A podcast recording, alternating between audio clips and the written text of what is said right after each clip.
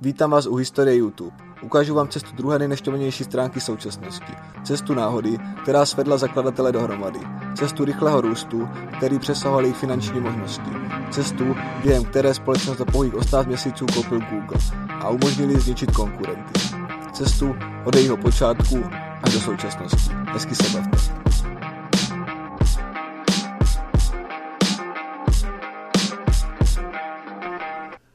YouTube určitě není třeba představovat a ani popisovat.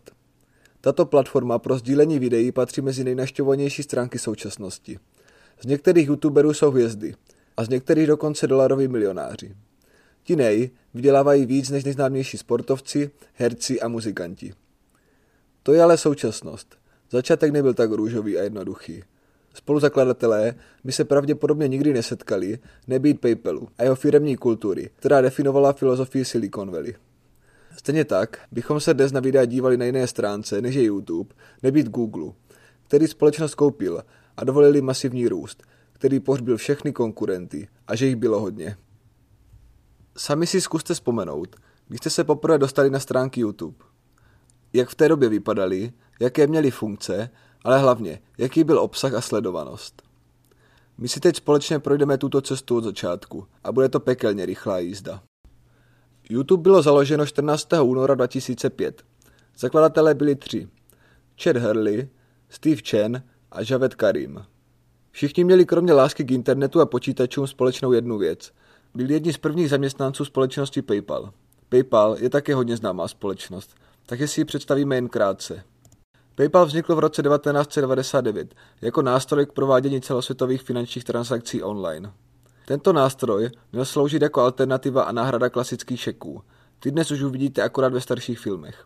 V některém dalším díle se možná budu PayPalem zabývat hlouběji, protože i kdybyste tento nástroj nikdy nepoužili, stoprocentně jste se setkali s jeho potomky. Pro nás tuto chvíli je pouze důležité vědět, že PayPal vznikl chvíli před splasknutím dotcom bubliny a že pomohl zrodit legendu zvanou PayPal Mafia.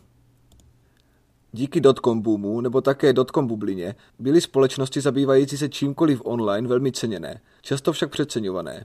Investoři do nich hrnuli stovky milionů dolarů v naději, že právě jejich firma se prodá za desetinásobky, stonásobky nebo dokonce tisícenásobky jejich původní investice. Když v roce 2000 došlo k splasknutí bubliny, hodně do té doby velkých a rychle rostoucích společností to nepřežilo a zkrachovali. A některé toto splasknutí přežili jen těsně. PayPal vznikl právě v době, kdy byly trhy a akcie technologických firm na vrcholu. Lidé po těchto firmách doslova házeli peníze. Investoři z Jižní Koreji dali PayPalu jen tak 5 milionů dolarů, a to bez jakékoliv podepsané smlouvy. 31. března 2000 společnost uzavřela investiční kolo. Na kontě měla 100 milionů dolarů od investorů. Internetová bublina splaskla 3. dubna téhož roku, pouhé tři dny po uzavření investičního kola. Kdyby došlo k prasknutí bubliny dříve, PayPal by byl pravděpodobně jednou z firem, která by tuto dobu nepřežila. Tak se vyjádřil i Peter Thiel, spoluzakladatel PayPalu a jeden z prvních investorů Facebooku. A bez PayPalu by se nesešli ani tři zakladatelé YouTube. PayPal Mafia. Poté, co v červenci 2002 koupila společnost eBay PayPal za 1,5 miliardy amerických dolarů, stali se ze zakladatelů a prvních zaměstnanců bohatí lidé. Byli mezi nimi například Elon Musk, Peter Thiel a Max Levchin. Tito poté zakládali další a další startupy. Z nich mnohé překročili onu mýtickou hranici valuace 1 miliardy dolarů. Stali se takzvanými jednorožci. Poměr počtu zaměstnanců, kteří pak založili úspěšné firmy, je unikátní. Navíc PayPal Mafia si pomáhala i po prodeji PayPalu. Takže zaměstnanci měli skvělé výchozí postavení pro svůj vlastní start, to jest kapitál a zkušenosti. A za chvíli uvidíte, jak důležitou roli to hrálo u YouTube. To, že PayPal Mafia vznikla, lze přičítat firemní kultuře, která už od počátku byla nastavena jinak, než bylo zvykem v mnoha klasických firmách. Klíčová otázka, kterou pokladali při pohovoru uchazečům, byla, jestli až skončí s prací v PayPalu, by rádi založili svou vlastní společnost. Většina odpověděla, že ano.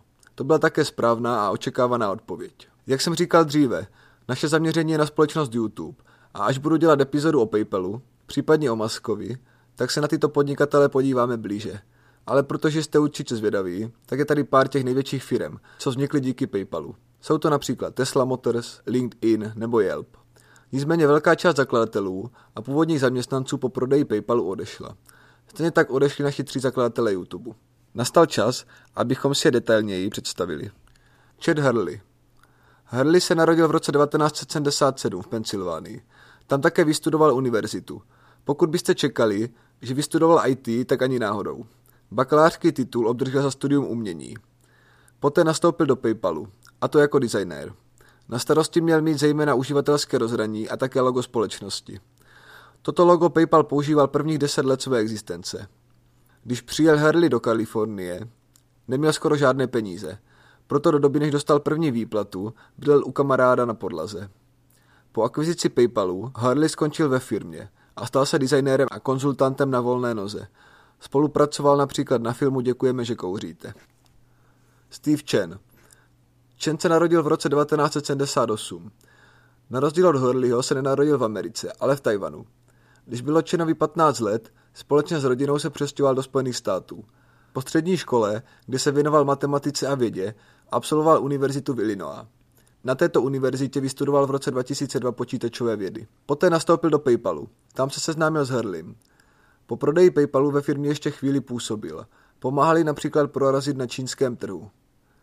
Chen si po PayPalu prošel ještě jednou společností, kterou zná každý. A to Facebookem. Z něj však brzy odešel, aby se věnoval vlastnímu projektu. Tím bylo YouTube. Javed Karim. Nejmladší strojice se narodil v roce 1979 a také se nejedná o Američana.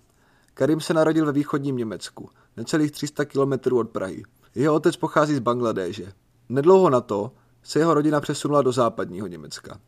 V roce 1992 se rodina opět stěhovala, tentokrát do Spojených států. Usadili se v Minnesotě. Tam Javed absolvoval střední školu. Poté se přestěhoval na univerzitu v Illinois. Tu samou, kde studoval Chen. A rovněž na ten samý obor, počítačové vědy. Podle všeho se ale poprvé potkali až PayPalu. Karim univerzitu nedokončil. Před absolvováním magisterského studia se rozhodl studium přerušit a nastoupil do PayPalu. Tam měl na starosti například systém, který měl zabránit v reálném čase podvodům. Karim byl první člověk, který na YouTube nahrál video. Člověk by čekal, že první video nahrané na YouTube ponese nějaké poselství, případně vizi, co může vyrůst z YouTube. Jenže toto video, které najdete pod názvem Me at the Zoo, trvá necelých 20 vteřin a Karim na něm popisuje, že se nachází v zoo a že se mu na slonech, kteří stojí za ním v pozadí, líbí, že mají dlouhé choboty. Video bylo nahráno 23.4.2005 a dnes má skoro 60 milionů zhlédnutí. Paradoxní je, že Javed od té doby žádné video na YouTube nepřidal. Přesto má 412 tisíc odběratelů, což je sen každého youtubera. Video Čenovi kočky je zase první video na YouTube, ve kterém se objevila kočka v hlavní roli. Dneska se na YouTube nachází miliony kočičích videí a patří mezi nejoblíbenější kategorie. V roce 2015 byla celková sledovanost kočičích videí přes 24 miliard zhlédnutí. Založení YouTube Hlavním důvodem založení YouTube bylo zjednodušení nahrávání videí a hlavně sdílení těchto videí. Dodnes se spoluzakladatelé nevyjádřili zcela přesně, jak k názvu YouTube přišli. Nevíme tedy, čí to byl nápad. Sami spoluzakladatelé obecně vznik YouTube vnímají jako kolektivní činnost a úspěch. Každopádně název se dá odvodit. You znamená ty. Tím tvůrci mysleli, že veškerý obsah na stránce vytvořili sami uživatelé a nikoli vlastníci stránky. To byl rozdíl mezi YouTubem a například klasickou televizí. Prostě to dávalo najevo, že ty si tvůrce obsahu. Tube. Pokud jste trošku starší, tak jste zažili dobu, kdy televize nebyla plocha a hlavně byla daleko rozměrnější než je dnes. Byla to doba před LCD televizory. Tyto televize se nazývaly CRT. Byla to zkrátka pro Cathode Ray Tube, češtině známá jako katodová trubice. Zjednodušeně, právě tato trubice vytvářela obraz. Celým tímto názvem chtěli zakladatelé dát najevo, že obraz, to jest vysílání, tvoří právě uživatelé. Zatímco Chen a Harley se po založení YouTube stali mediálními hvězdami a pokračovali v budování firmy, Karim se stáhl do ústraní. Ke vzniku YouTube přispěl především svými poznatky a nápady. Přesto touha vrátit se zpátky na univerzitu byla silnější než podnikatelský duch. A tak se Karim přihlásil na Stanford, kam nastoupil k magisterskému studiu počítačových věd. To, že byl Karim spoluzakladatel, vyplynulo až při prodeji společnosti. Zbylí dva spoluzakladatelé Stejně tak jako jejich hráci zastávali názor, že je lepší se o Karimovi odchodu nezmiňovat, protože by to nevrhalo dobré světlo na YouTube. Představte si, že bychom řekli, že náš spoluzakladatel odešel raději dostudovat vysokou, řekl jeden z nich. Karim si přesto v YouTube uchoval svůj podíl. Sám ovšem nechtěl říct, jak velký byl, pouze, že je jedním z největších podílníků, co se týká fyzických osob. Jeho podíl byl skutečně menší než Chenův a Hurleyho. Přesto po firmy podle jeho slov dostal i tak pořádný balík peněz. Především kvůli skutečnosti, že se YouTube prodalo za 1,6 miliardy dolarů. Celá velikost akvizice skoro dělá detaily irrelevantními, dodal Karim. Přestože se po prodeji YouTube stal Karim bohatým, dál bydlel na univerzitní koleji a chodil oblékan jako typický nerd. Tak skutečně sám sebe tituloval. Popsal se jako osobu, která je nadšená z učení se nových věcí. Sám se také chtěl stát profesorem. Což v České republice není moc obvyklé, aby se úspěšní podnikatelé chtěli plně věnovat učení. Na Stanfordu to ale funguje trochu jinak, jak Karim v rozhovoru prohlásil. V budově počítačových věd najdeme několik miliardářů v řadách učitelů. Sám Karim se přitom přihlásil na univerzitu v Illinois, protože ji vystudoval Mark Anderson, spoluzakladatel prvního oblíbeného internetového prolížeče Netscape. Na druhou stranu, Karim se vydal opačným směrem, než je zvyklé. Dnes už známý stereotyp úspěšného internetového podnikatele je student, který sekl se školou, aby začal podnikat. V tomto rozhodnutí můžeme spatřit následování rodinné historie. Karimova matka byla výzkumnicí a profesorkou na univerzitě. A Karimův otec také působil ve výzkumu v soukromém sektoru. Po prodeji PayPalu Karim, stejně tak jako ostatní brzcí zaměstnanci společnosti, dostal pár milionů dolarů. Na začátku roku 2005 všichni tři odešli z PayPalu. Často se scházeli po večerech a nocích v kavárnách, ale i u sebe doma, aby přemýšleli, co podniknou dále. Hledali nápady. Jednou Karim přišel s nápadem udělat web na sdílení videí. K tomu ho inspirovali dvě události z roku 2004. První byla, když Janet Jacksonové při vystoupení o přestávce Super Bowlu v úvozovkách selhalo oblečení. Druhá událost bylo tsunami. Karim hledal na internetu klipy z těchto dvou událostí. Všichni o tom mluvili, přesto je nikde nešlo najít. A tak se zrodil nápad, který vyústil v YouTube. Karim sám přiznává, že by bez klíčového přínosu Chena a Harleyho nedokázal přenést tento pohopohý nápad do reality. I když zde se zdroje rozcházejí, některé popisují jako tvůrce této myšlenky Chena a Harleyho. Ti měli mít problém se sdílením videa, které natočili při večeři. Na odeslání e-mailem bylo moc velké a nahrát ho na internet trvalo hodiny. Chen také přiznal, že příběh o tom, že ke vzniku YouTube došlo po takovéto noční akci, mohl být velmi přibarven, aby ho šlo marketingově využít.